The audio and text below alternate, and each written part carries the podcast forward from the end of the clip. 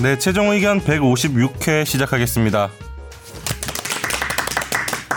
네, 오랜만에 뵙는 것 같습니다. 저는 뉴미디어국의 김학휘 기자입니다. 아. 안녕하세요. 저는 김선재예요. 바로 끼어들었어. 그리고 정현석 변호사님. 네, 정현석 변호사입니다. 안녕하세요. 김선욱 변호사입니다. 최다니엘. 네? 최다니엘 네? 변호사예요. 최다니엘 목소리 들어봤어요? 아니요, 아니요. 아직 안 들어왔습니다. 네. 안 들어볼 것 같은데 못 앞으로도. 들어볼 것 같은데. 목도리에 왜 이렇게 F자가 많아요? 아, 이거요? 아, 이거 대학교에 학점. 나, 당, 당신 아주 낙제점이야. 아니, 아, 이거. 어, 저 톰브라운 변호사에 이어서 대학교 친한, 친한 학점인데. 어, 아, 대학교 저- 때. 이거 F 많은 게 어떤 브랜드지? 저도 몰라요. 몰라서 물어본 거예요. 밴디 네, 아니에요? 맞아요. 예. 그러면은 이거 김선우 거의 몇 변호사님은 년째 쓰고 이거. 밴디 변호사로 하시죠. 밴디 변호사. 아, 밴디 목도리 이거 변호사. 하나밖에 없어요. 너무, 고- 너무 고급스러운데? 정 하나밖에 아, 변호사님도 없어. 톰브라운 하나밖에 없어요. 벤치 변호사 어때? 벤치 변호사. 네, 여러 가지 그 별명 붙여주고 나중에 하나 고르죠. 아, 어, 네. 아. 마음에 드는 걸로. 별명 인플레예요. 이렇게 너무 별명을 막 억지로 붙여가지고는 되던 것도 안 됩니다. 그리고 보기는 4개 정도 있어야 되잖아요. 그러니까. 고르려면. 네. 아, 그, 그, 그, 아, 객관식으로. 김선호 변호사. 1번이 그 고자한 낭심 변호사. 낭심 변호사. 이번이 남신 변호사였고 고전이랑 뭐. 고자란이 2번, 3번 차차기 송파구청장, 어, 송파구청장. 네. 어, 4번 벤치 변호사. 밴디 변호사. 음. 본인이 어제- 원하는 별명이 뭔지는 너무나 명확한데요. 스스로 원하는 아. 별명이 뭔지는. 나네개 중에서 다 부담스럽지 않아요? 하나밖에 없는데. 예. 다 부담스러운데. 하나? 두 개? 예. 근데 저는 1번이 정감이 가긴 하네요. 정감이가? 여보세요. 정감이가? 정감이 가면 안 되는 거 아니에요? 정감도 가고 뭐 어떤 네. 좀 발음상에도. 팍 꽂히- 꽂히죠. 그러니까 네. 예. 간단하게 스페인 어떠셨어요? 스페인 뭐 좋았습니다. 그러나다 아, 예. 갔습니까? 그라나다는 못 갔고요. 그 알함브라. 이강인 선수가 있는 발렌시아랑 아, FC 바르셀로나가 어. 있는 바르셀로나를 음. 안 더웠어요? 어, 날씨 좀 따뜻했어요. 그러니까 음. 가을 날씨 정도. 와. 네. 낮 기온 한 20도까지 올라가는 것 같은데. 예. 근데 거기는 그 정도 추인데도 막 파카 입고 다녀요. 아침, 그러니까 낮 기온 한 8도밖에 안 떨어지는데 음. 오리털 파카 같은 거 입고 다니고. 워낙 따뜻해서 그런가? 아, 그러니까. 어, 그런 버릇이 것 같아요. 나쁘게 된 것 같은데 좀 네, 어, 한국에서 추위를 좀 느껴 느끼고. 콩구멍을 좀 내주고 하는 거 아니에요? 예, 그러니까 한국의 추위를 스페인 느껴봐서 놈들 은안 되겠는데. 네. 지금 그러니까. 김그 변호사님 시차 적응도 안 되신 것 같아요. 눈 보면 시차랑 기온차랑 다 비행기가 네. 취소됐었다고. 전혀- 예, 취소가 돼서 오는 비행기가 예, 오는 비행기 취소가 돼 가지고 어. 하루 늦게 왔습니다. 어제 어, 그런 오후에. 네. 일이 있어요? 잘 없죠. 저는 한 번도 못 겪어봤는데. 저도요. 제가 놓친 적은 있어요. 저는. 부러치는 것 같은데요. 방송하기 싫어서 그랬다. 방송 오셨잖아요. 잘 안 통할 것 같으니까 온 거 아니에요? 아, 그럼 하루 늦어져서 갑자기 예정 없이 늦어졌을 때 뭐 뭐 네. 하셨어요? 정확히 알리바이 되세요. 어, 늦어져서 일단은 항공사에서 잡아준 호텔에서 잠을 자고 어 이제 자연스러워. 분노에 어, 이제, 시간을. 예, 분노에 이제 떨면서 일정을 못 하셨 한국에서 뭐 해야 될 거까지 못 하시고 그런 것도 근데 다행히 그 재판이 있었는데 재판부가 그 어떻게 아시고 재판을 스스로 연기를 하시는 직권으로 연기를 하시는 아, 어떤 최고다. 그런 참사가 아니 잘 그런 됐네요. 어떤 다행히 네. 직권 일어나서 연기는 잘 안 하는데. 네, 직권으로 잘 보통 안 하죠. 상대방이 연기 신청해가지고 그러니까. 뭐 그러니까 판사가 알 수가 없잖아요. 변호사가 스페인 가서 취소가 되- 어떻게 취소했는지 아니면은 알 수가 없잖아. 네. 판사님도 바르셀로나에 있었던 거야. 같이 있었나? 나를 보고 어, 쟤도 못 들어가네. 어, 그래서 같이 안 아, 들어가야겠다. 그럴 수도 있었겠네요. 아. 어, 그거 되게 신기하네. 예, 근데 신기했습니다. 방금 전에 약간 피자 신문 하는 느낌 들었어요. 예, 아 피자 신문할 때 이런 기분이구나. 지쳤어요? 되게 힘들었어. 예. 저희 청- 청취자 사연 가기 전에 아. 사형제 관련해서 이제 말씀해주신 거 예, 예. 보고 아. 갈까요? 뭐 바로 잡은 게 있다고요? 그러니까, 어우, 그게 뭐예요? 저 자세히 못 봤는데. 보내주신 거죠? 연도가 틀린 이게 거예요? 메일로 네네 약간 보내주신 보내주신 거예요. 거인데 읽어드릴게요 메일을. 1997년 12월 30일 마지막 사형수 23명 중에 지존파는 없었습니다. 그러니까. 지존파는 마지막 사형 직전 집행인 95년에 어, 집행되었습니다. 네. 마지막 23명은 김영삼 정권 이전에 사연이 확- 사형이 확정된 사형수 즉 오래된 사형수들을 모조리 집행하였습니다. 집행 열흘 전 사형수 출신인 김대중이 대통령 당선되곤 사형수들은 사형제가 폐지될 거라 믿고 행복한 열흘을 맞이했고 그들은 마지막으로 형장의 이슬로 사라졌습니다. 아, 이분 뭐 사형 전문이에요? 이거 오, 너무 잘하시네. 어, 이거 약간 이렇게 저도 좀 보내- 헷갈렸네요, 네. 진짜. 예. 아유, 저, 어제 죄송합니다. 아, 그럼 본인 사회적 도대체 뭐 몰이를. 뭘 보고 감동을 받은 거죠 그때 뭐? 그러니까 그때 아니, 이제 97 년에 고3이라고 하셨잖아요. 정의감을 느꼈다고 지금 97 고3 고3 예, 그렇죠. 수능 끝날 얼마 안 된 그래. 그 학생이었죠. 정신이 없었나 봐요. 네, 그때 좀 수능이 정신이 끝나서. 없어서. 그러니까 연도가 네. 틀린 거야 아니면 지존파가 지존파 때문에 정의감이 느낀 건 맞고요. 아니죠, 아니죠. 사형수들이 아. 일시거에 이제 어린 마음에 네, 그냥 그렇죠. 지존파가 유명하고 사형수가 있으니까 그렇죠. 그냥 그냥 있지 그때도 그냥 않았을까? 대충 그랬나 네, 네. 생각했나 어, 어렸을 때 잘못 생각한 거 그러니까 아마 지금 그게 검증 90 안 하고 올 겁니까? 예, 이제 죄송합니다. 어쨌든 이제부터 좀 시정을 하고 아니 시기가 근데 네. 겹쳤나 봐요. 예. 이런 팩트 체크 보내주시는 거 너무 좋아요. 네. 아 이거 너무 좋죠. 네. 음. 네. 우리가 어. 지난번에도 한번 이, 이- 이런 거는 사실 음. 연도 뭐 2년 뭐 이렇게 그러니까 너무 감사한데 네, 뭐 감사합니다. 그럴- 또 그럴 수 그래도 있잖아요. 바로 하다 보면. 잡아주시면 네. 감사하죠. 약간 신경을 많이 써주시는 네. 거니까 그렇죠. 청취자분들이. 근데 네. 그 슈프림 그거 하여튼 CJ요? 대법관 그거는 우리가 그냥 대법원장이었나? 무식한 거 우리가 네, 대법원장이었습니다. 어, 정말 그 당시 다시 말씀드리는데 저는 결석을 한 방송이었습니다. 그래서 제가 어. 있었다면 또 제가 또 영어가 안 되면 스쿨이라서 그건 농담이고요. 이제 그런 거 안 듣습니다. 내가 바로 잡았을 텐데 말이야. 아 이상민 영어 잘 영어가 좀 짧아요. 상민이가. 그래서 우리 긴 그랬어요. 사람 아무도 없어요 영어는. 그래요. 아니, 나는 선재 씨가 제일 길다고 생각했는데 선재 씨도 아, 넘어가길래 영어 잘 못해요. 저 잘 몰라요. 그러니까 잘 못해요. 저 잘 어, 못해요. 진짜- CJ가 뭐 그냥 방송 그건가 말고. 보다 했죠. 그러니까 아니 진짜로 네. 영어 잘 또래에 비해서 잘 아니 못하는 편이에요. 약간 한국 한국 수능에 최적화된 그런 영어 딱 여- 그 정도. 음. 영어 못하면 뭘 해 그럼 뭐 사투리 잘해 뭐해? 사투리 잘하죠. 10년 진짜요? 넘게 살았는데. 아, 아, 갑자기 대구에서. 전라도 사투리를 경상도 사람 대구에서, 대구에서. 아무거나 어, 해봤어요. 음. 되고 음. 뭐정 변호사님 뭐 잘한 거 있으세요? 네, 청취자 사연 넘어가겠습니다. 읽을게요. 쿵짝 쿵짝 쿵짝.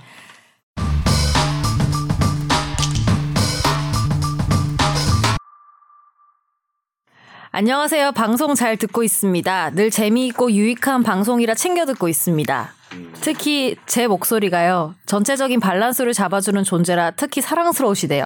아, 그러니까 네. 그렇게 해석해서 읽지 말고 김선재 이렇게 읽어줘야지. 갑자기 네가 아이, 민망해가지고 너 자세히 비밀을 못 해가지고 제 읽어요. 목소리가요. 이러면 우리가 어떻게 알아야 아니, 되니? 별로 사랑스럽진 않아가지고. 아, 김선재 아나운서 목소리가 러블리하다고 네, 보내주셨네요. 그렇지 않습니다. 전 용인 구성역 근처에서 작은 렌트카 회사를 운영하고 있습니다. 4년째 영업을 하고 있는데요. 약간의 변수가 생겼습니다. 분당선 구성역 옆에 GTX역이 생기면서 일대가 개발이 된다고 합니다. 밭이었던 땅에 갑자기 작은 빌딩들이 들어서고 2, 3년 후엔 다 이사를 가야 하네 하며 뒤숭숭합니다. 저희 회사는 이곳 땅을 빌려서 단층짜리 가건물을 지어서 차고지로 쓰면서 렌터카 영업을 하고 있습니다. 2년씩 계약이 연장되고 있고 내년이 재계약인데 땅 주인이 아마 길게는 3년 후에 나가야 된다고 하네요. 일정이 그렇게 잡혀 있다는 정보가 있다고 합니다. 제 질문은 영업의 특성상 오래 장사를 하다가 한 곳에서 이전을 하게 되면 영업권이 소멸되고 손해가 막심하겠죠. 그런데 이런 경우에 어, 이런 식으로 임차를 해서 영업하던 저희 같은 소기업은 어떤 식의 보상을 받게 되나요? 영업권 손실에 대한 보상은 법적으로 보상이 어느 정도 가능한지 그리고 이전과 보상 공지는 어느 정도 전에 통보가 되는지 그리고 각 케이스마다 보상이 다르다면 이런 거는 어느 곳에 문의를 해야지 정확한 정보를 알 수 있을까요? 늘 이거는- 예. 최종 의견에 김선욱 변호사에게 문의하셔야죠. 늘 최종 의견에 팟캐스트 탑 10에 오르길 기원하신대요. 아. 저희가요? 네. 이분 마지막에 좀 허황된 앞에 불가능을 상담, 향하여 상담 네. 내용은 상당히 저기 의미가 있는 걸 해주셨네요. 예, 제가 또 이게 전문가 아닙니까? 보상을 청구도 해보고 음. 어. 이제 당해도 보고 이제 소송을 해본 해본 경험으로서 이분은 이제 아마 이전을 하신다고 하니까 폐업 보상이 아니고 휴업 보상을 할 것 같거든요. 두 개가 그러니까 달라요. 그렇죠. 폐업은 뭐냐면 이제 어떤 이런 공익 사업에 따른 이제 뭐 어떤 사업이 시행되면서 사업을 아예 접어버리면 폐업 보상인데 이분은 여기서 보니까 오래 장사를 하다가 이전을 하게 되면이라고 돼 있어서 이제 다른 데서 이전해서 동일한 동종의 영업을 하실 것 같아요. 그러면 휴업 보상으로 넘어가게 됩니다. 그래서 근데 이제 제가 쭉 보다 보니까 땅을 빌려서 단층짜리 가건물을 지었다라고 되어 있어서 근데 이거 임차인이라고 하더라도 적법한 영업을 하는 경우에는 그러니까 사업 인정 고시일 기준으로 해서 제가 알기로 이제 그 적법한 영업을 하고 부가치세 신고를 하고 어떤 적 이게 소득에 관련된 어떤 공신력 있는 자료가 있으면 보상을 받을 수 있어요. 근데 다만 그 실제로 이제 그 보상의 규모가 마음에는 안 드실 거예요. 거의 모든 사건에 있어. 왜냐면 휴업 보상이 통상적으로 4개월밖에 안 해주거든요. 4개월을 넘어서 휴업이 휴업에 손해가 발생한다는 걸 자기가 다 자료를 내서 입증을 해야 되는데 안 그러면 4개월밖에 안 해줘요. 예. 그리고 4개월 그러니까 4개월치의 휴업 보상을 해주고 이제 물론 이제 휴업 보상하게 되면 이 이전비가 발생하잖아요. 이전비나 이런 것들 가지고 뭐 이사 비용이나 이런 네. 것들은 이제 실비 보상을 해주는데 그 영업이익에 이익에 대해서는 4개월 정도의 그런 거를 해주는 거기 때문에 그리고 그 이상을 하려면 별도로 입증을 해야 네. 되고 어, 그래서 자료를 좀 사전에 준비를 잘 해놓으셔야 될 것 같고요. 이제 이거 법률이 있습니다. 이제 이 법이 되게 이름이 긴데 공익 공익 사업을 위한 토지 등의 취득 및 보상에 관한 법률 그냥 줄여서 공익사업법이라고 하거든- 하거든요. 거기에 보면은 이제 공익사업법 77조 예, 지금 잘 듣고 계시죠? 네. 77조 메모하셔야 되고요. 잠깐 따라했는데요. 어. 예, 예, 이분이 직접 들, 그러니까 메모하셔야겠죠. 그러니까 시행 규칙은 이제 네. 깜짝 놀라서 45, 내가 46 네. 그리고 47조에 있습니다. 그래서 그거 법률을 보시면 좀 이해가 잘 되게 잘 써놨어요. 거기서 그리고 나중에 사업 시행자가 누구로 지정될지 모르겠지만 다 이제 고지가 옵니다. 고지가 오면은 그때 그때 서류 마- 갖춰가지고 신청하면은 문- 어려움은 특별히 없을 것 같아요. 근데 현재 단계에서 뭐 변호사를 만난다거나 그럴 필요는 없을 것 같습니다. 네. 제가 봤을 때. 뭐 스페인에서 법 공부하고 왔어요. 어제 오지 않았나요? 잘한다. 예, 어제 왔는데. 어, 목소리도 좋고 내용도 좋네요. 예, 아니, 어제 왔지만 제가 또 이게 또 어떤 책임 의식이 되게 방금 제- 이 상담을 올해 상담으로 지정하겠습니다. 마음에 드셨어요? 연말에 어워즈 하거든요. 지금 이거 하고 아, 연말 어워드 합니까? G 나온 거 하고 두 개는 올라가 있어요. G? 우리도 시상식 방에, 할까요? 방에서 G 나온 거. 최종 의견 어 우리끼리 아, 하는 지나온 시상식. 거 그거. 예. 그냥 나눠 먹자는 얘기죠. 그렇죠. 근데 이게 보상 액수가 마음에 안 들 가능성이 크다는 얘기죠. 그렇죠. 예. 아주 현실적인 그렇죠. 얘기죠. 왜냐하면 아, 네. 이게 결국 영업 손실이라는 게 이제 소득 신고를 하거나 이런 것들이 있어야 되는데 모르겠어요. 잘 이분 알아야겠다. 같은 경우 이제 부가치세 신고나 뭐 소득 신고를 어느 정도 하- 하셨는지 모르겠지만 그 기준에서 벗어나지 않거든요. 근데 이제 거기서 이제 차액을 이제 물론 이제 휴업하게 되면은 4개월치 제가 말씀드렸잖아요. 근데 통상적으로 4개월보다 더 많이 들긴 해요. 휴업 이제 기간이나 이런 걸 따지면 이사 가고 하는 게요? 이사 가거나 하면은 근데 이제 통상 4개월인데 단서 조항에 이제 몇몇 경우가 있어요. 그 4개월 이상 한다는 거를 뭐, 뭐 영업의 금지 또는 제한으로 4개월 이상 기간 동안 영업을 할 수 없는 경우, 뭐 영업 시설의 규모가 크거나. 근데 제가 보기에는 여기 소규모 영업장이라고 하고 렌트카 네. 사업장이니까 4개월 정도 아마 인정될 것 같습니다. 근데 그리고 좀 이분들 입장에서는 억울할 수도 있는 게 음. 다시 시작을 했을 때 그 수익이 똑같이 보장되는 상태에서 시작하는 게 아니잖아요. 음. 다시 그쪽에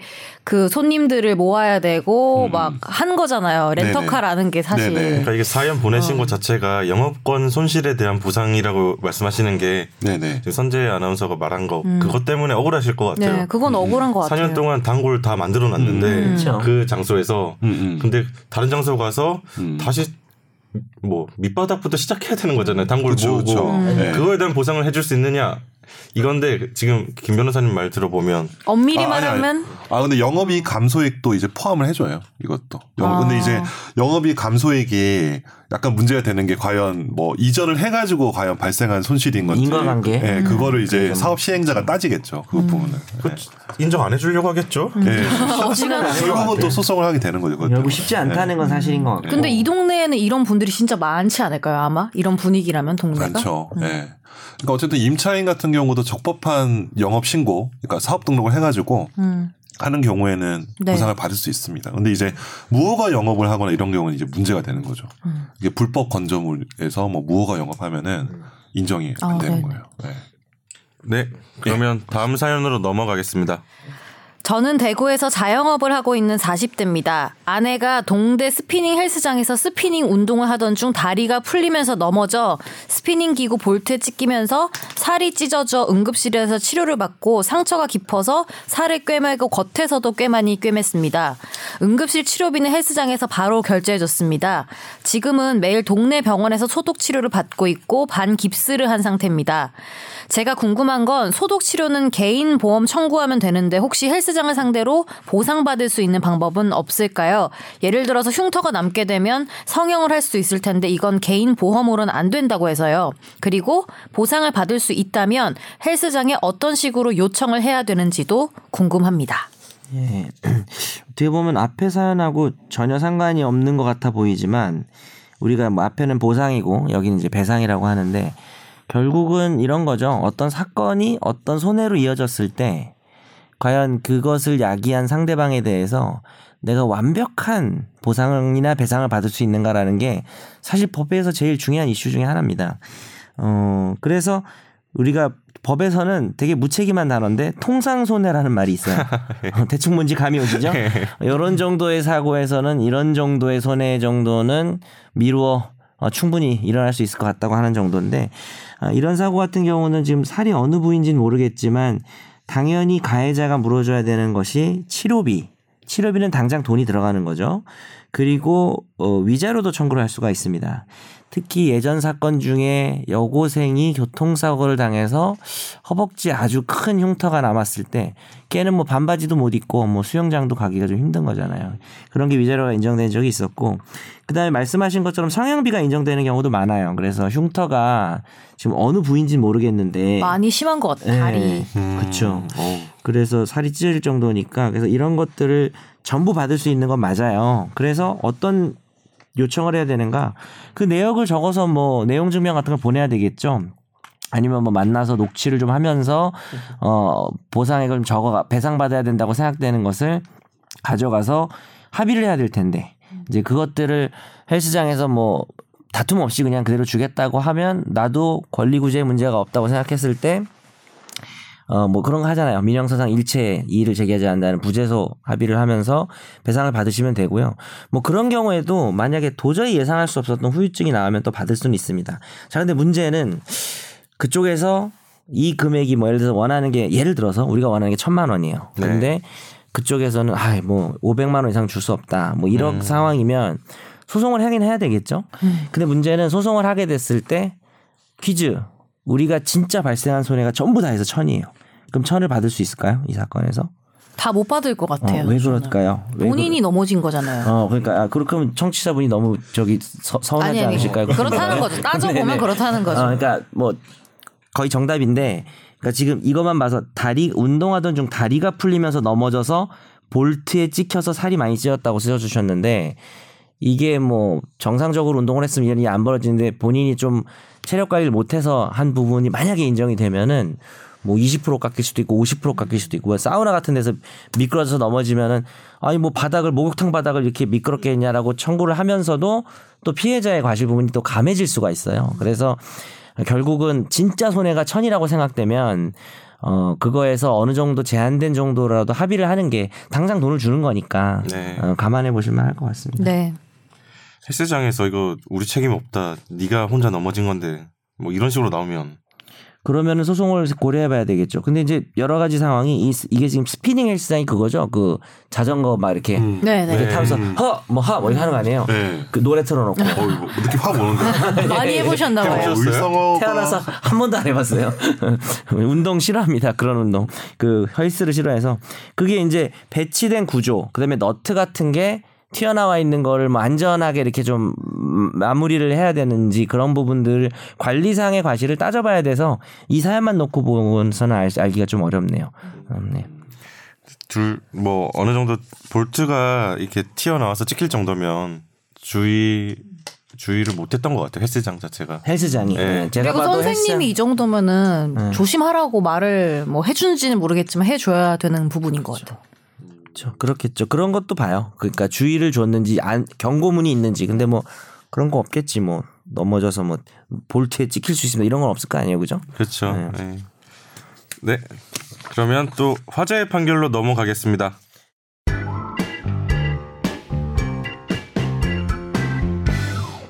오늘 화제 판결은 음. 미디어 워치 대표 고문 변희재 씨에 대한 기사를 준비를 했습니다.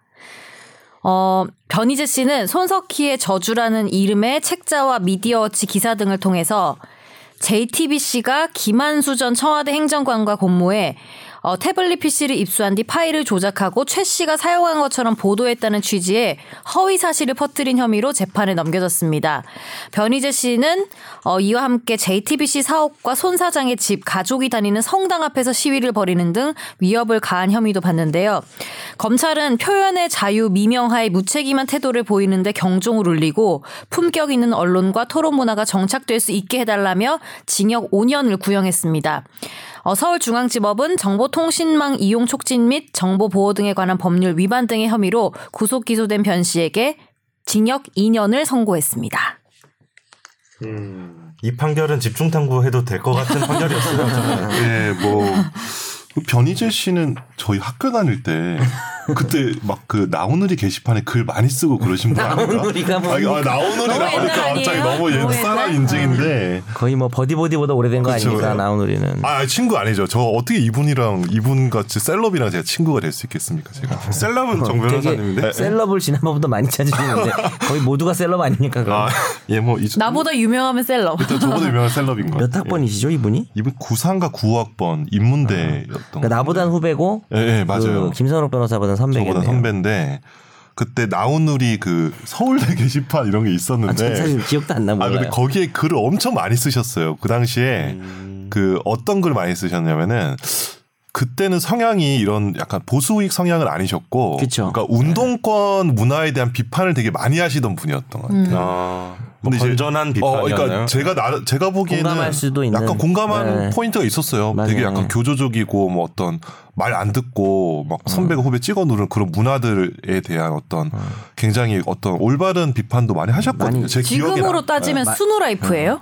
수능 라이프 그렇지. 많이 이게 나온누리에서 시작한 거야. 그게 제가 학교마다 다닐 다, 때는 학교마다 다 있나요? 어. 네, 거의 아니 우리 학교 수노라이프잖아요. 아, 그러니까 그러니까 다른 학교들도 아, 다 그런 있어요, 게 그런 있- 게 있어요, 있어요. 요새는 다 대학마다 대나무- 있어요. 그렇죠. 요즘 예. 또 대나무 숲 아, 아니에요? 대나무 숲이죠 뭐, 요새는. 네, 페이스북에 다. 아. 어. 그건 뭐예요? 난그 대나무 숲이 나 그 시스템 이해를 못했어. 그러니까 비공개로 하고 싶은 얘기를 하는 거예요 그- 그러니까 기본적으로. 내가 말을 하면 내가 누군지 몰라요?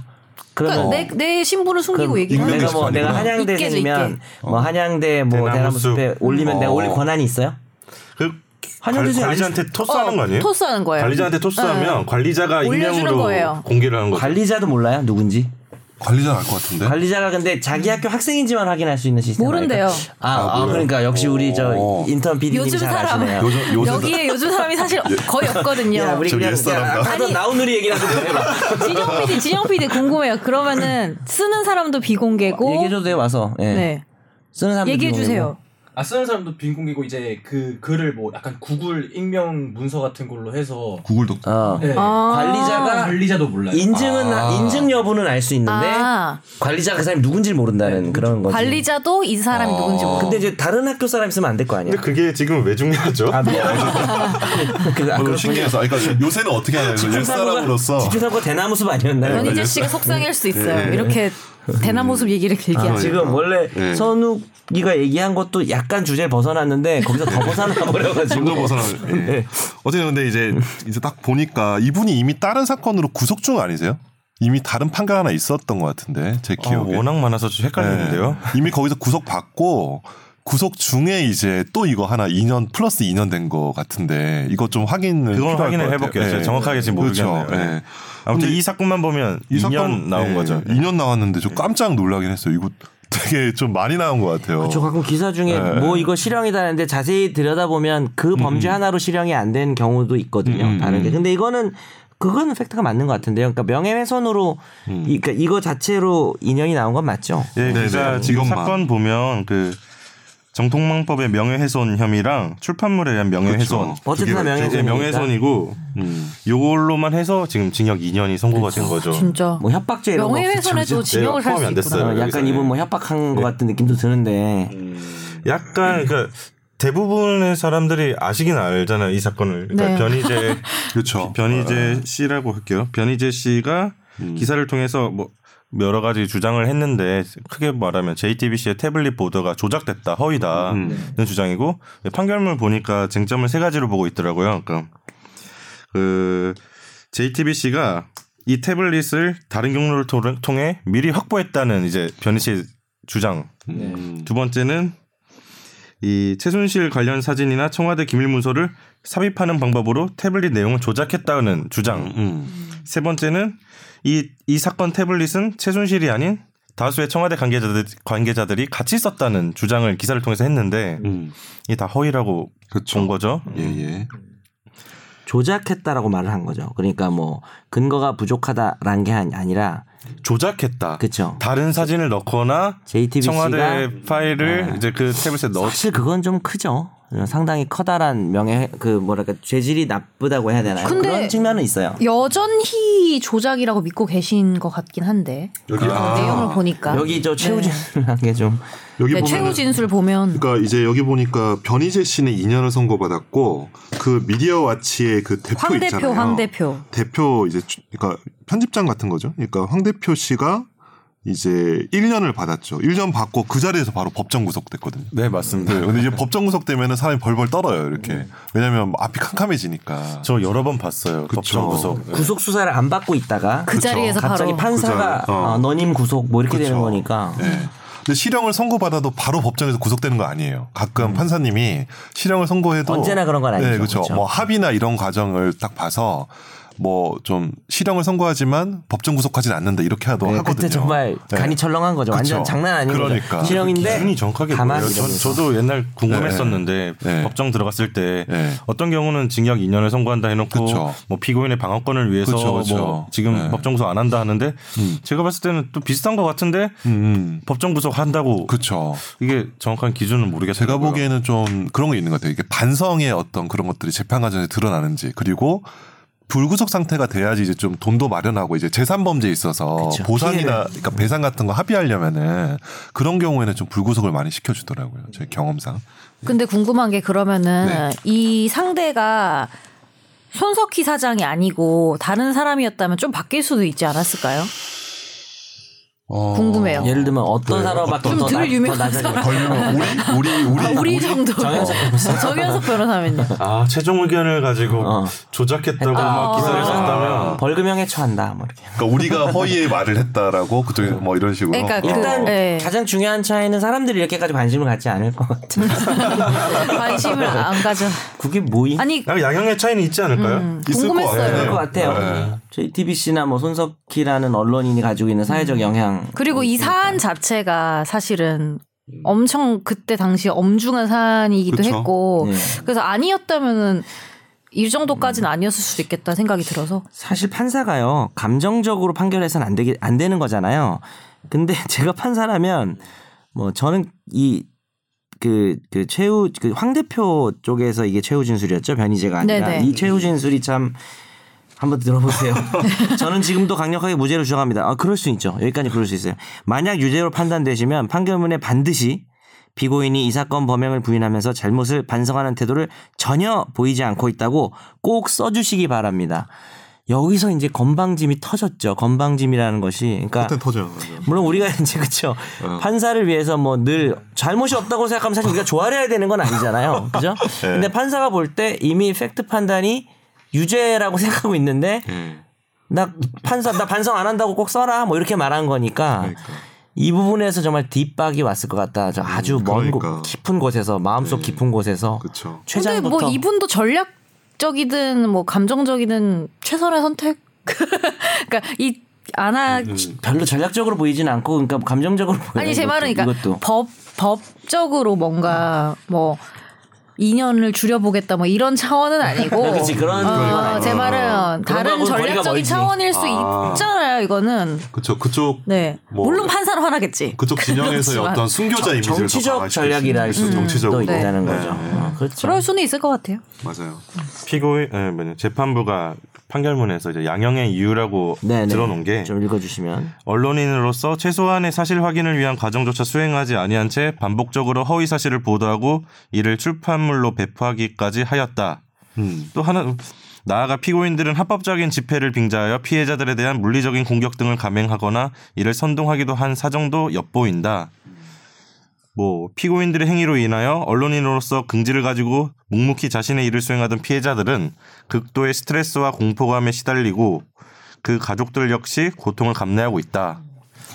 참 묘하죠. 그 주어진 기소 공소 사실만 가지고 사실 재판해야 을 되는 거긴 한데 음. 그 지금 뒤에 쓴 거는 공격 물리적 공격은 명예훼손이 아니잖아요. 그쵸. 근데 예. 이 명예훼손을 판단하면서 어떤 양형을 높게 하기 위한 요소로 쓴 건데 그렇게 일반적인 방식은 아니라고 음. 생각되는데 그죠? 그럼 그거를 따로 기소를 해서 뭐 물리적 공격을 뭐 폭행죄로 뭐 처벌을 하든지 그래야 되는 건데 명예훼손을 판단하면서 그러니까 명예훼손이 이루어진 과정을 고려할 수는 있는데 부- 추가적으로 뭐 물리적인 공격과 협박을 했다라는 게 아까 이런 명예훼손 허위 보도를 믿고 이게 이런 결과를 낳았기 때문에 뭐 고려했다고 볼 수는 있겠구나. 음, 이거를 집중 탐구를 하고 싶었던 약간 제가 혹했던 부분은 이제 양형인데 네. 다음 주에 네가 결정적으로. 네가 혼자 해. 아, 아. 개인 팟캐스트로 할까요? 아, 이거 저희 저희 기자들 사이에서는 엄청 이슈였어요. 그러니까 음. 아, 그랬구나. 2년 이걸 음. 어떻게 봐야 되는 것인가. 아. 왜냐면 이거 사실 기자들도 기자들 민감하잖아요. 많잖아요. 언론 음. 기사를 놓고 뭐 그렇죠. 지금 뭐 JTBC도 언론사지만 변희재 씨도 미디어워치도 언론사, 언론사예요. 미디어워치도 언론사잖아요. 예, 예. 미디어 워치도 지금 언론사죠. 예. 인터넷 언론사. 그러니까 사실 JTBC의 표현의 자유를 어 미디어워치가 어 좀 잘못 그리고 뭐랄까 공격을 한 건데 그 공격하는 것도 사실 표현의 자유니까 그렇죠? 어, 그러니까 뭐 범죄가 아니라는 것이 아니라 음. 예. 표현의 자유라는 측면이 있었으니까 이슈가 되, 되셨겠네요. 어, 언론 어, 예, 종사하는 언론 분사에서는. 종사자들 사이에서는 예. 약간 이걸 놓고 어, 인연에 대해서 약간 그래서 의견들이 아, 이슈가 어땠어요? 있었- 예? 그 그게 이슈가 있었다고 완곡하게 얘기하지 마시고 인연 씨 너무 심한 거 아니야? 뭐 이런 뭐 얘기 많아. 심하다는 생각을 하는 쪽이 좀 더 많았던 것 같긴. 그러면 해요. 네. 심하지 않다고 생각하는 사람은 근거가 뭐였어요? 싫은 거겠죠. 아, 네. 변희재 씨가요? 그- 개인적으로 사감. 아니 근데 그 가족들을 건드리는 건 전 좀 아닌 것 같아요. 좀 딴 얘기일 수도 있는데 뭐 그 손석희 사장이야 본인이 이 정도 당할 건 더 당한 것도 아마 많을 테고 아마 과거에 아마 약간 저 사람이 뭐 얼만큼 뭐 2년을 받든 1년을 받든 본인이 당할 거를 항상 마음의 준비를 하고 계신 분이라고 저는 생각하는데 가족 이을 찾아가거나 뭐 가족이 다니는 성당에 찾아가 이거는 네 따라하는 거예요. 예. 네, 그런 것 같아요. 지금 누구 따라? 속히 성대모사 하셨어요. 좀 길게 해보세요. 그거밖에 안 돼. 신문설 아니야, 그게. 계속 말하고 있을 때 뒤에서 예. 아, 약간 신문 예. 아, 좀 어, 다르네. 신문선 비슷하네. 어, 좀 다르다. 그 이승엽 어, 예. 똑같은데? 눈치챘어? 되게 똑같은데? 어, 이건 그럼 법조계에서 보기에는 어때요? 저희가 법쪽인가요? 네, 법조계라고 예. 아, 쪽에. 그냥 법쪽으로 해주시면 안 돼요? 그냥 법에 법조계에서 보기에는 어때요? 예. 법 있는 쪽 그냥 그 저분이 정도로. 법조계인지 잘 모르겠어. 법조계 맞나요? 법쪽 네. 쪽에 가까이 계신 아, 분. 법조계 가까이 계신 분. 있는 저는 사람. 이건 심한 것 같아요. 실형이 그러니까 이 변희재 씨에 대한 저의 개인 감정은 이야기할 필요가 없는 것 같고요. 이 시간에 그 판결문을 읽어봤는데 잘 납득이 되지 않아요. 이걸 가지고 2년의 실형을 하는 거는 너무 무겁다고 보이고요. 지난 시간에도 그런 얘기 했었잖아요. 우리가 명예훼손 비범죄화 얘기까지 되고 있고 그. 그 혐오 범죄는 여기서 아니었던 것 같고 그냥 뭐 같은 뭐 자기 가치관을 가지고 근데 그러니까 처벌은 돼야 된다고 생각해요. 이 정도는 아직 네. 명예훼손이 비범죄가 된 건 아니니까 그리고 명예훼손 중에 되게 재질이 나빠 보이긴 하는데 그, 그 명예훼손 이분이 전과가 많이 있나? 그건 없지 않아요. 그 판결문에 없었던 거, 그 명예훼손 전과는 없었던 판결문에서는 것 제가 같은데. 못 봤는데. 네, 그 뭐 양형에 의해 명예훼손 동종 전과 있으면 당연히 나오게 돼 있거든요. 음. 그런데 이제 그것도 없는 것 같은데 실형 2년은 이건 좀 황당해요. 어, 전 좀 강한 것 같은데 혹시 김선호 변호사 는 다른 의견이면 재밌을 것 같긴 한데. 일단은 저도 뭐 그 뭐지 관통죄도 이제 헌재에서 위헌받았잖아요. 위헌받은 헌법 불어치받았나? 환- 환불이죠. 음. 헌법- 헌불이죠. 예. 예. 예. 그러면서 이제 비범죄화가 됐고 명예훼손 같은 경우도 민사배상을 좀 많이 하는 방식으로 하고 형사처벌한다고 해도 뭐좀 벌금형 정도로 실제로 벌금형 많이 나오지 않나요? 다 벌금형이죠. 거- 거의 뭐 정말 세면 벌금형인데. 집행유예죠. 예.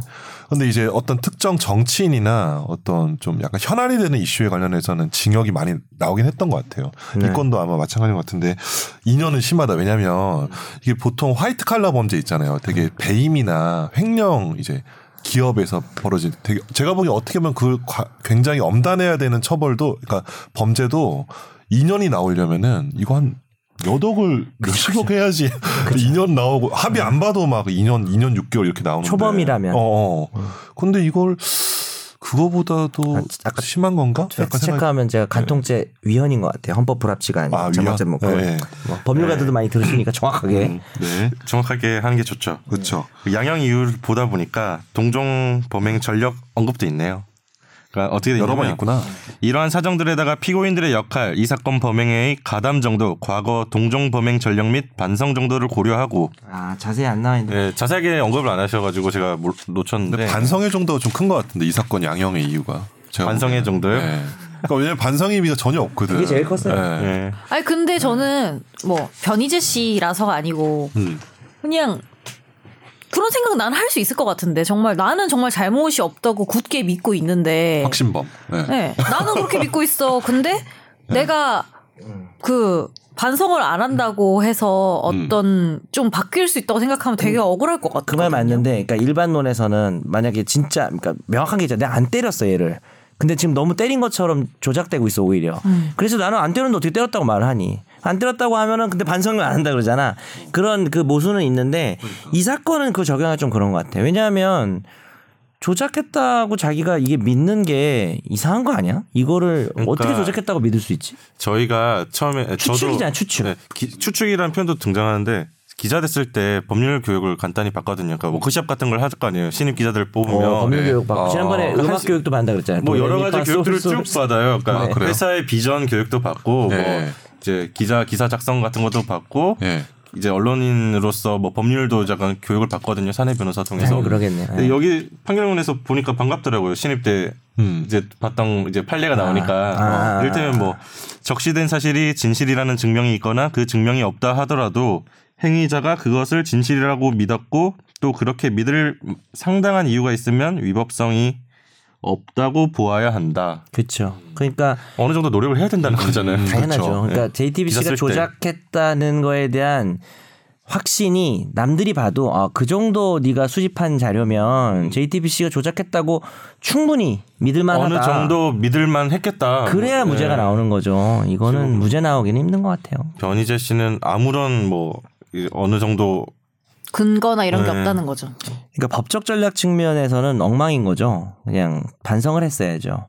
어떻게 보면 뭐 더 심지가 굳은 사람이라고 말할 수도 있는 거고 어, 반성을 꼭 안 한다고 써주시기 바랍니다. 어, 아, 이런 이거 건 처음 봤어 그 진짜. 변호사가 제지를 못했을까요? 이거 최후 진술이잖아요. 아, 제지를 왜 했는데도 그냥 강행했을 네, 것 같아요. 그러니까. 아니면 깜짝 쇼를 했거나. 제가 아마 변호사한테 얘기 옆에 안 하고. 있었으면 입 막아버렸을 아 것 같아요. 그렇죠. 진짜. 아, 왜냐면 너무 저- 놀라가지고 저는 입을 저기 한 대 잠깐- 때릴 수도 있을 것 지금- 같아요. 지금 피고인이 지금 미쳤습니다 이렇게 하면서 아, 죄송- 아, 이거, 이거 이 사람이 미쳤던 게 이 아니고 말이 만약 맞아. 이런 상황이었다면은 어, 선우의 말이 딱 맞아. 변호사 입장에서 완전 진짜 왜냐면 어, 사색이 될것 변호사가 다 같아요. 음. 일어나서는 피고인은 지금 뭐 법정에서 이렇게 하지만 실제로는 뭐 음. 굉장히 어떤 그 피곤해 그냥 가족한테 네. 어, 정신 감정을 신청하는데 그래서 거의 어떤 그런 가족에 대한 위협이나 이런 부분은 되게 어떤 미안하게 생각하고 있고 음. 있습니다. 딱 말하고 대신 동안이라도 말해주는 거지. 하겠지만 예, 예. 사실 이런 부분은 미안하게 예, 생각하는데 어, 예. 저 지금 표현이 좀 센 거에 불과하면 이렇게 근데 뭐 말했는데 네. 이게 일반적인- 네. 당황하겠지. 그렇죠. 근데 갑자기 피고인이 갑자기 일어나서 저 반성한다 꼭 써주세요 이러면 그 변호사가 지금 바- 바보 되는 거잖아요. 음. 굉장히 당혹스러운 거죠. 그건 네. 이- 그게 일반적인 일인데 네. 우리 박근혜 전 대통령 탄핵 그때도 할 그랬죠. 네. 때도 변호사 이제 변호인들 네, 그쵸. 보면 네. 뭐 일반적이지 않은 경우도 많은 것 같아요. 그렇죠. 아니 그리고 네, 맞아. 세상에 법 법만 있는 게 아니잖아요. 그렇죠. 네, 법에. 세상을 구성하고 있는 요소들이 그렇죠. 런 정치, 거겠죠. 음. 사회. 뭐 잠깐 뭐 실형 살아도 근데 그래도 실형 나올 거라고는 생각 안 했을 것 같아요. 네, 이런 생각이 든다 갑자기. 아, 이렇게 생각이 얘기해도? 드는데 네. 저 설마 실형은 안 나오니까 어차피 실형 안 자신의 나올 어떤 거. 정치적 그거를 그러니까. 아, 확실하게 한 건데 그랬을 아, 그럴 수도 수 있겠네. 있겠네. 뭐 그래서 이분들이 항소심에서의 어떤 태도 변화가 너무 되게 궁금해요. 네. 아, 궁금합니다. 네. 저는 네. 과연 정치적인 걸 꺾고 반성을 하면은 무조건 나올 것 같거든요. 그 한 몇 음. 달 정도 있다가 집행유예로 나오지 않을까요? 할까? 근데 그 그러니까 왜냐면 지금 현재 그 심지를 유지를 하- 할지 안 할지 되게 궁금해. 근데 만약 선호가- 유지하면은 정말 정치적인 그런. 손호 거. 요새 근데 네. 실형 나왔다가 예. 뭐 재산 회복 같은 것도 없는데 집행유예 잘안 집행유예를 잘 안 나오죠. 하잖아 또. 근데 항소심에서. 이분은 이렇게 확신범인 상태에서 갑자기 죄송합니다 이러면 아 반성을 하면 나오겠지. 예, 판사님이 아 그래 너도 사람이구나 이러면서 좀 음. 봐주지 않을까 그리고 또 진짜 미결 웃길 것 같아. 아우 진- 드디어 반성을 하시는군요. 항소를 기각합니다. 이러면은 진짜 그것도 웃길 것 같아. 근데 이제 1년 받았잖아요 근데 이제 몇 개월 만약에 미결구금 상태에서 구속돼 있으면 집행유예 나올 수도 있을 것 같아요 좀 반성하고 근데 모르겠어요. 혹시 뭐 필요하시면 전화 한번 주시면 좋을 것 같은데. 변희재 씨가 음. 안 아, 올 모르겠어요. 아, 우리한테 전화 안 안 해요. 올 듯. 그렇죠. 이거 뭐 이심도 재밌겠네요. 그러면 네, 이심에서의 태도가 되게 궁금합니다. 저는. 근데 어쨌든 뭐 사실 우리가 말은 안 하지만 변희재 씨 좋아하는 사람이 없는 것 같아요 이 중에 저 몰라요. 아 몰라요? 모르는 사이라서. 딱히 싫어하지도 않나요? 좋아하지도 않고 저는 좋아하진 않지만 옛날에 제가 학창 시절에 봤던 그 모습은 되게 좋은 좀 좋은 모습으로 면도 있었어요. 제 나왔다. 개인적으로는 예. 어, 네, 지금 말고. 마음에 안 드는 네. 면도 그때도 있었지만 예. 사실 이, 이 판례를 평, 판결을 평가하는 거하고는 별, 별개 문제인 거죠. 그렇죠. 네, 그거는 예, 예. 저는 개인적으로는 좀 많이 이렇게 그동안 이분이 했던 행동이나 발언들을 봤을 때 제가 가장 싫어하는 발언만 했던 분이에요, 사실. 그러니까 솔직히 그뭐 그건 뭐 내가 뭐, 뭐 이렇게 이 사람을 뭐 비하하는 건 아니고 그럴 수 있잖아요. 저랑 가장 이 세상에서 안 맞는 사람인 것 같아요. 그런 느낌 드는 사람 몇 명 있거든요. 어, 개인적으로 아세요? 아니 아니 그러니까 그러니까 만났다는 게 아니라 어. 이 느낌만 분위기만 행동 패- 봐도 행동의 내용과 아, 패턴과 방식이 삶의 방식 뭐 음. 이런 거. 제가 가- 가장 싫어하는 방식으로 가셔요 항상. 근데 그러니까 뭐 이 사람 정치적 견해를 떠나서 그냥 견해도 사실 뭐 안 맞지만 근데 그거하고는 별개잖아요. 근데 이거는 좀 말이 안 되는 근데 것 같아요. 네. 명예훼손으로 그냥 실형. 실형 2년 선고하는 거는 좀 특이하긴 하죠. 특이하다. 네. 예. 이제 뭐, 뭐 사례 있을 수 있겠는데 거의 못 봤던 것 같은데. 그 근데 이게 근데 전체 국민들이 주목하는 이슈에 있어서 진실을 호도한 측면은 있잖아요. 네. 상당히 무거운 명예훼손인 것 같긴 한데 당시에 또 막 가짜 뉴스 이러면서 워낙 그런 게 많아가지고 그거에 좀 철퇴를 가는 네. 측면이 있었을까. 그러니까 뭐, 뭐 그런 면도 있긴 하겠네요. 음. 네. 그러면 이제 준비한 집중 탐구로 넘어가겠습니다.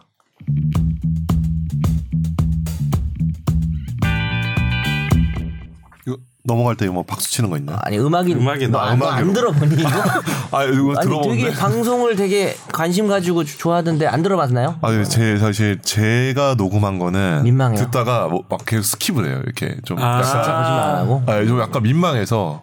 예. 근데 제가 얼마 전에 스페인 가 있는데 어. 내 친구한테서 카톡이 온 게 변호사인데 야 나 최종 의견 애청자인데 너 얘기- 너 목소리 나서 깜짝 놀랐다고. 와, 아, 그런 그런 게 제일 재밌어요. 어, 그런 그래서 게. 아 아, 그렇구나. 원래 애청자였는데 네, 갑자기 애청자였는데 임산부에서 나와서. 어, 너가 나오네. 아 그러면 좀 기분 좋지 않아요? 인사 그러면? 한번 해주세요. 예, 약간 인사 한번 해. 친구 이름 실명 변호사예요? 아, 저 이름이 뭐더라? 아 잠깐만. 아, 예, 강 변호사 정말 고맙고 어, 앞으로도 잘 그리고 내가 없더라도 혹시라도 좀 애, 계속 애청 잘해줘. 어, 이름은 뭐예요? 고마워. 얘기하면 안 되나요? 아 이름은 강지훈 변호사입니다. 강지훈 변호사? 예. 그런 것 같은데. 예. 네. 그렇군요. 아무튼 이번 주 집중 탐구는 이재명 경기도지사 네. 기소권을 가지고 왔어요. 이재명 지사 때문에 웃은 게 아니라 예. 방송을 그렇게 개인적으로 써도 됩니까? 내가 하라 괜찮습니다. 그래놓고. 괜찮습니다. 아 그래요? 아, 네, 괜찮습니다. 엄마 나- 그 냉장고문 내가 이런 거본것 같아. 아, 죄송합니다. 고백도 여기서 하세요. 네, 이게 방송 나갈 때쯤이면 음식 다 썩었겠네요. 예. 그러게요. 내일 나가니까. 예, 예. 어. 자 이재명 지사 이야기로 돌아가죠. 네. 이게 검찰에서 12월 11일에 이재명 경기도지사를 불구속 기소했습니다. 음. 이제 적용한 혐의는 직권남용과 공직선거법 위반 혐의인데 음. 선거법 위반 100만 원 이상 나오면 당선 무효가 되죠. 그렇죠. 음. 약간 그래서 신문 기사들 헤드를 보니까 뭐 검찰이 이재명 지사의 지사직을 겨냥했다는 헤드들이 좀 있더라고요. 음. 그리고 음. 요 좀 있으면 더 자세히 얘기하겠지만 좀 전국적인 이슈가 됐던 해경군 김씨 음. 그 트위터. 김혜경 씨에 대해서는 음. 불기소했습니다. 음. 이거를 한번 저는 근데 들어가기 전에 네. 우리가 약간 다짐 다짐을 해보는 것도 괜찮아요. 정말 법률적인 거를 중심으로 보겠다고. 왜냐하면 이게 워낙 다짐은 또 예. 음. 조성모죠. 핫한 다짐 그런 다짐이 하지 마요.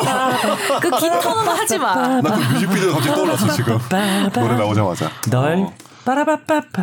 아니 왜냐면 이게 그만하겠다. 너무 사람들이 네. 관심도 많고 핫한 이슈여서 저는 음. 약간 그런 게 뒤섞일 여지가 충분히 음. 하- 하다 보면 그럴 수 있잖아요. 근데 뭐, 아, 죄송합니다. 우리는 나더 조성모 부르라고 못 떴어요. 미안. 뭐가 뒤섞인다고요? 그러니까 법률을 중심으로 보도록 하자 노력하자 그거를 우리끼리라도 아. 변진 씨 우리만이라도 사건이랑 좀 비슷하네요. 아, 정말로. 인물, 인물 중심으로 보지 임- 말자. 어, 그렇게는 보지 조- 말자. 좋은 제안이라고 생각합니다. 왜냐면 우리 팟캐스트 말고도 다루는 데가 굉장히 많을 건데 맞습니다. 우리는 법률 팟캐스트니까요. 아, 어. 찬성 찬성. 맞아, 맞아. 황찬성. 김선재 PD님 같습니다. 음. 좋은 지적이네요. 그러면 김 변호사님이 혐의 좀 짚어주시죠. 혐의를 잘 모르는 어, 것 같은데. 아, 이거 여기 뭐아예 검찰이 아, 서로 안 하려고 그러나 그래서 내가 이 말하고 나서 근데 검찰이 지금 발표한 설명 자료를 근거로 우리가 얘기를 하는데 설명 자료는 항상 그런 표현이 있어요. 이거 이거는 뭐 확정된 혐의 확정된 뭐 이제 범, 범죄 사실이 확정된 게 아니니까 보도할 때 유의해 주십시오. 뭐 이런 설명을 좀 하거든요. 기소를 했다는 아니, 거. 어, 사실 음. 네. 당연한 말이잖아요. 공범을 공소한 거니 기소지 이게 공소 기소할 때 적용한 혐의에 대해서 어, 이제 근데 더 짚어보는 조심스러운 거죠. 거죠 검찰도 이게 어, 아, 검찰도 혹시 무죄되면 그 또 정치적인 무죄될 수 어떤 있잖아요. 부담이 될 수 예. 있으니까 일단은 지금 무혐의가 나온 게 일부 있긴 한데 근데 사실 사람들이 무혐의 나온 거에 더 관심이 많죠. 이제 뭐 거기 특정 셀럽이 이제 관련되면서 예, 그쵸. 예, 나오는데 계속 셀럽이라 쓰는 제가 그러니까 여- 연예인과 관계됐는데 일단 기소된 내용을 보면은 성남시장 재직 시에 시장의 권한을 남용해서 친형 그 친형이랑 워낙 좀 썰전이 많았잖아요.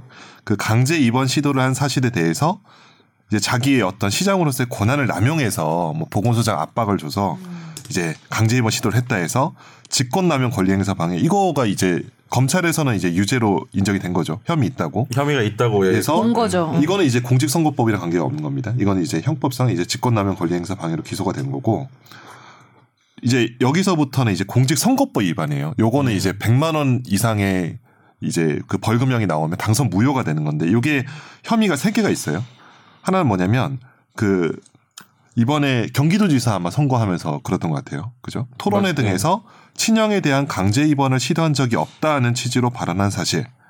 두 번째는 자신은 검사를 사칭한 사건에 이거 이 사람이 이- 옛날에 이 검사 사칭죄로 벌금 받은 적 있거든요. 2000년대 초반이죠. 그렇죠, 그렇죠. 예. 예. 시장하기 전이었던 것 같아요. 그래서 사칭한 사건에 관해서 관여하지 않았다. 자기가 피고인인데 관여하지 않았대. 음, 어쨌든 월급형이 예, 나왔어요. 예, 그렇죠. 예, 네. 취지로 발언한 사실.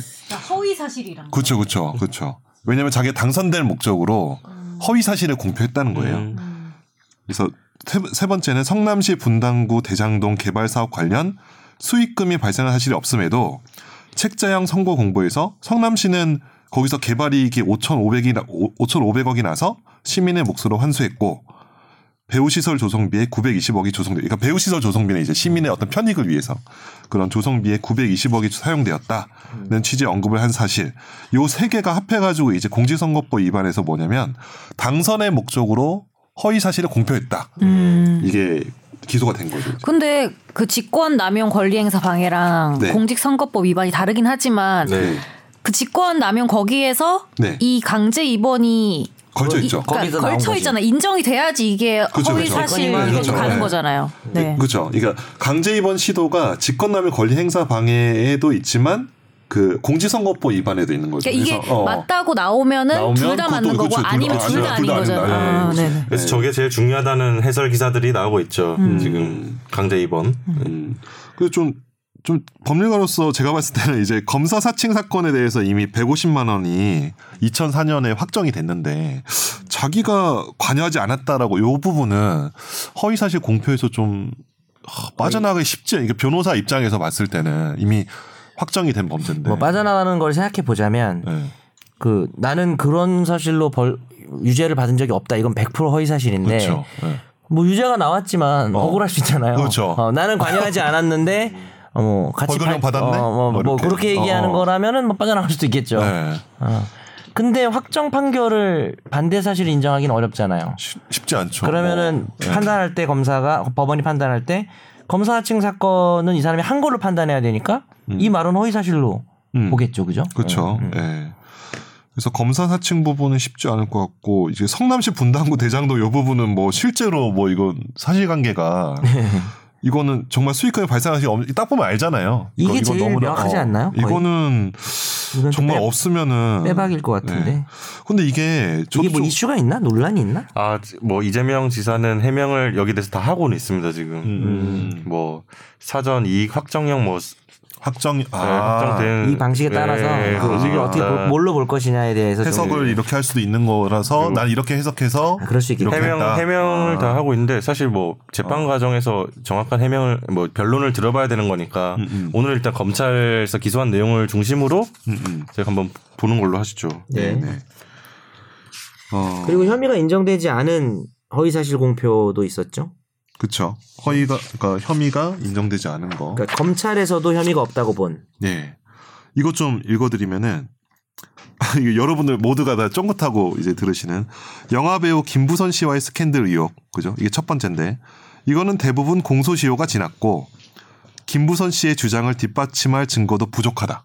그러니까 지금 언론에 되게 증거를 많이 공표가 돼 있잖아요. 네. 김부선 씨 측에서 근데 이제 뭐 그 외에 다른 증거도 있는지 모르겠지만 그런 거는 이제 그 허위인지 여부에 대해서 이게 정확하게 판단할 증거가 부족하다. 음, 그러면 위헌이 김부선 씨와의 처벌받는다. 관계를 부인한 건데 네.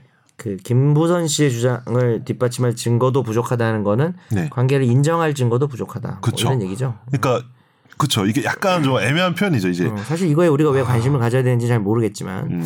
요즘 사람들 많이 관심 있으니까 네. 네. 그리고 뭐 조폭 연루설이라든지 네. 일베 접속 관련 허위사실 공표도 다 혐의 없음 처분을 네, 했습니다. 일, 일배를 한두 번 접속해봤다는 말이 맞다. 뭐 부합한다고 판단한 것 같아요. 한두 번 검찰은. 정도는 예, 예. 접속. 음. 접속할 수도 있죠. 아, 그렇게 얘기는 했으니까 이재명 접속이 검사가. 뭐예요? 접속이 그냥 사이트를 가보는 건가? 그쵸. 저 로그인해서 일베를 아 들어가- 로그인이면 또 로그인? 회원은 회원은 돼야 되는 거네. 접속이 로그인이잖아. 그쵸.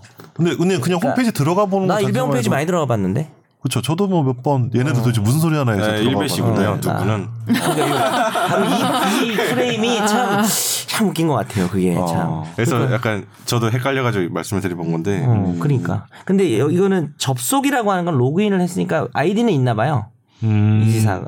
옛날에 만들었나? 어 시장하기. 전에. 아니 근데 아이디가- 아이디가 있든 아이디가 없고 그냥 들어가든 솔직히 네.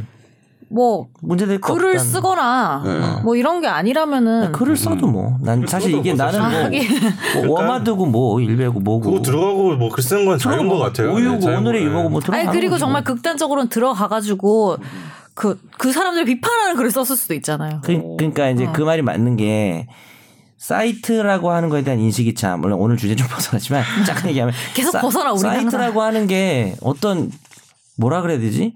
거기 무슨 정연이 돼서 다 같이 뜻과 목적을 같이 하는 게 아니잖아요 인터넷 사이트라는 게. 접근도 너무 쉽고 일단 어, 그러니까 그래서 그거를 또 너무 더 씌우는 것도 좀 그런 것 같긴 해요.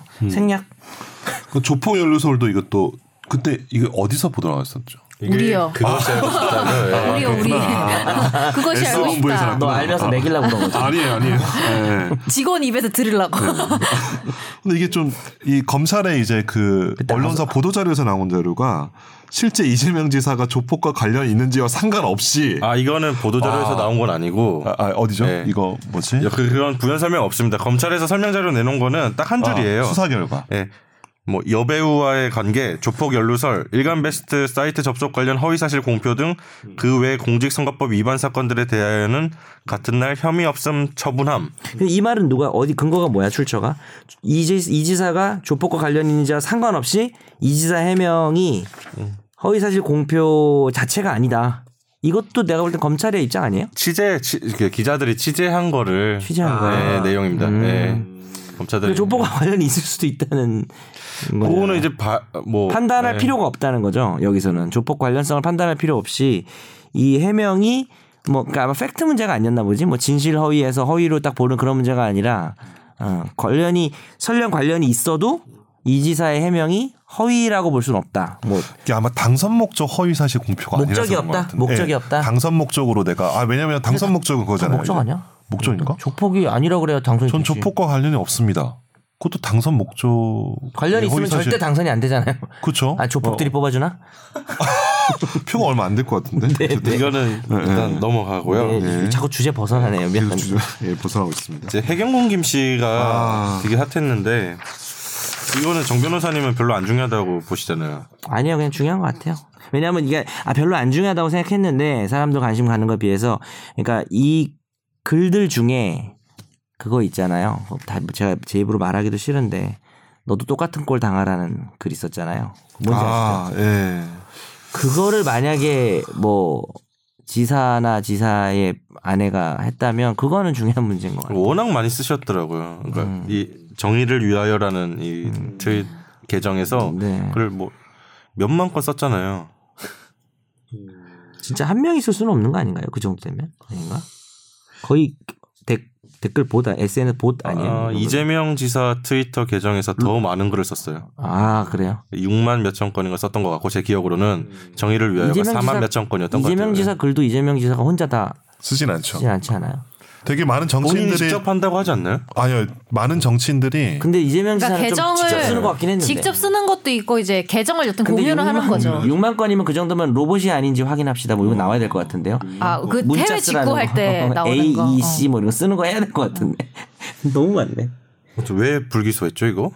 어 제가 보기에는 이게 경찰에서는 음. 김혜경 씨의 계정이라고 판단을 해서 기소 의견으로 송치를 그렇죠. 한 그쵸. 건데 네. 검찰이 지금 지금 불기소를 했단 말이죠. 음. 이거 그리고 사람들이 더 여기에 관심이 많았던 것 같아요. 그렇죠. 선정적이잖아 사실. 굉장히. 그래서 잠깐 경찰하고 검찰하고 한 번만 이거 비교하고 넘어가겠습니다. 예. 이를테면 그 이 계정 관련해서 전해철 의원이 자유한국당 손잡았다는 트위터 글이 있었는데 쟁점별로 말해볼게요. 경찰은 이제 김혜경 씨가 허위사실 유포했다고 판단을 했고 일단 검찰은 여기서 어떻게 판단했냐면 작성자의 의견 표현이고 사실적시가 아니라고 설명을 했어요. 두 번째 쟁점 문재인 대통령의 아들 준용 씨가 취업 과정에서 특혜 얻었다는 트위터 글 경찰은 김혜경 씨가 허위사실을 유포했다고 판단을 했고 검찰은 게시자를 특정할 수 없다고 판단했어요. 세- 세 번째 그리고 이거 저는 약간 의심스럽기도 했는데 뭐 제 개인적인 생각으로는 김혜경 씨의 카카오 스토리랑 해경군 김 씨의 트위터 이재명 지사 트위터 간 이 연계성 가지고도 좀 쟁점이 있었는데 경찰에서는 비슷한 시간에 좀 사진들이 여러 계정에 동시에 올라오니까 김혜경 씨 거 아니냐 그런 거고 검찰은 다수의 게시글 중에 일부에 불과하다고 또 판단을 했죠. 그리고 안드로이드 폰에서 아이폰으로 휴대폰 변경 시기에 대한 논란은 이제 경찰에서는 이게 이걸 결정적인 뭐 증거라고 또 얘기를 했었는데 김혜경 씨의 휴대폰 변경 시기와 트위터 계정 기기 변경 시점이 겹친다고 이 김혜경 씨 계정이라고 판단을 했고 검찰은 기기 변경 이력만으로 게시자 특정 불가하다고 판단을 했습니다. 뭐 결론적으로 경찰은 김혜경, 해경군 김 씨 아이디는 김혜경 씨다는 판단이고 검찰은 김혜경 씨로 보기 어렵다는 판단을 내렸어요. 그래서 불기소를 한 건데 어떻게 보시나요? 음. 제가 보기에는 이거 이거는 검찰 보도 자료 맞죠? 설명 자료죠. 네, 그 예. 설명 실시된 자료죠. 건 맞아요. 예. 예.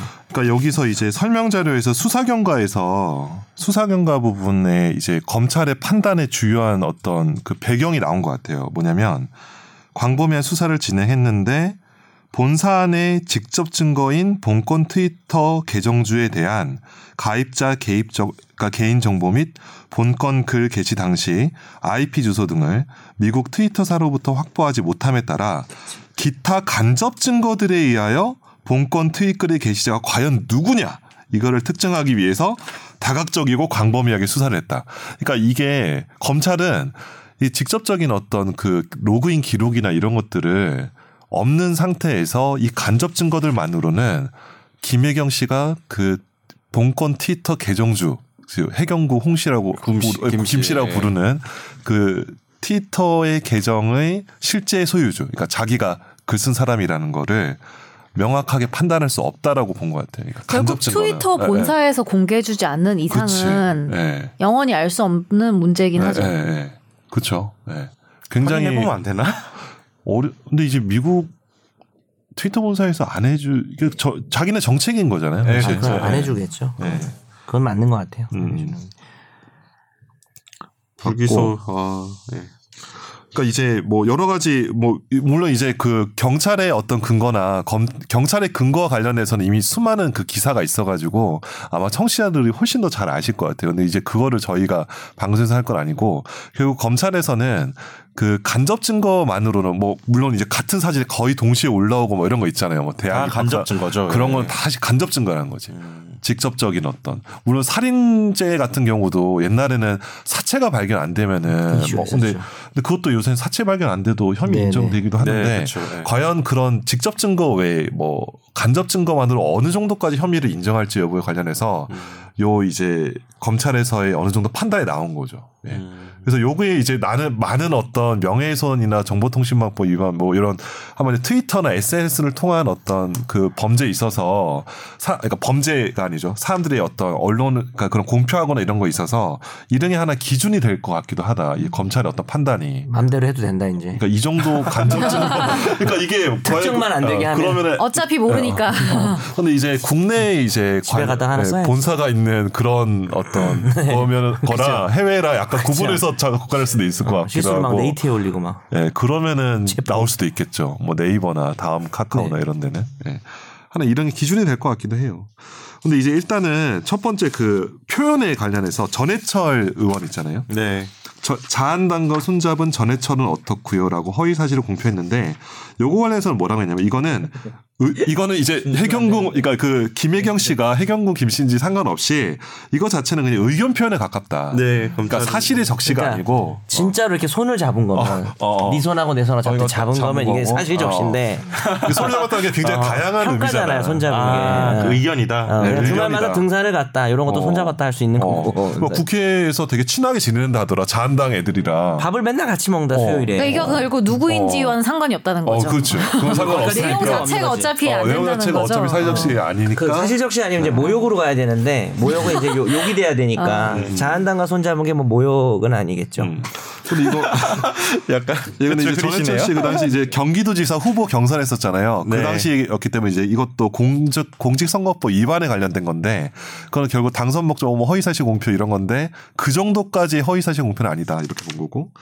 문준영 씨 특혜 이력 같은 경우는 이릉 사실 이릉이라는 표현이 사실 되게 법조인들 되게 좋아하는 표현인데 이거 일본식 표현일 거예요. 제가 알기로는. 예.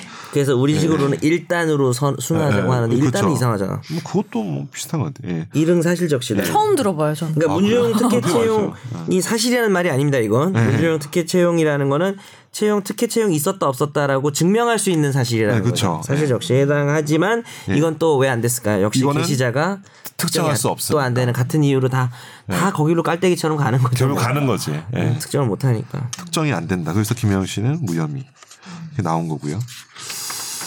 결국 이제 이거는 사실 뭐 이게 뭐 이게 법률 정통만법 위반이냐 뭐 공직선거 위반이냐 이게 사람들 관심이 없고 결국은 그 누구지? 거냐, 누가 썼냐 네. 이게 결국 관심인 거죠 어떻게 보면 근데 그거 관련해서는 검찰에서는 결국 간접 증거만으로는 명확하게 볼 수 없다 로그인 기록 이런 게 없으면 근데 사실 로그인 기록이 나와도 문제인 거야 왜요? 왜냐면 그 만약에 여러 그 군데는? 이재명 지사의 뭐 비서지 컴퓨터에서 썼다고 만약 나오면은 그거를 해경구 그러니까 그 김혜영 씨가 깼다고 또 네. 거기서 썼을 수도 있고 아니면 다른 비서가 썼을 수도 있고 아니, 모르잖아요. 음, 과연 다른 그게 재산- 김혜경인지는 모르는 거죠. 그렇죠. 그게 사실 되게 어려운 거죠, 진짜. 예.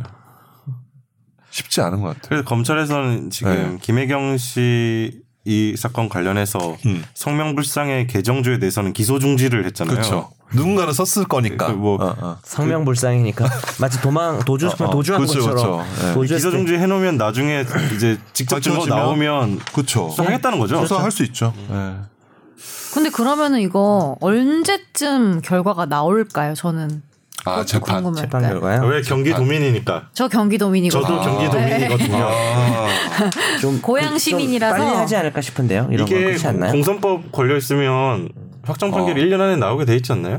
그렇죠. 음. 공선법 자체가 공소시효가 6, 개월이니까 음. 빨리 해야 되는구나. 6월 달에 지방선거를 했으니까 지금 12월 6개월 맞춰서 지금 기소를 공소시효 맞춰서 아. 딱 한 거고. 그래서 이게 어떻게 되냐면은 선거범의 재판 기간에 대해서는 이게 강행 규정이야.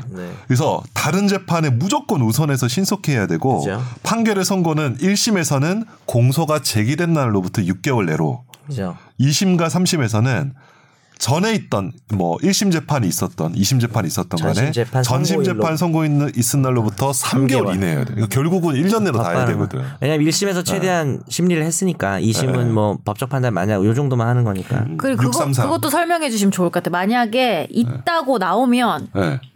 죄가 있다고 나오면 어떻게 되고 없다고 나왔을 때는 어떻게 되는지 그런 것도 설명해 주시면 좋을 것 같아요. 음. 뭐 선고 새로 해야죠.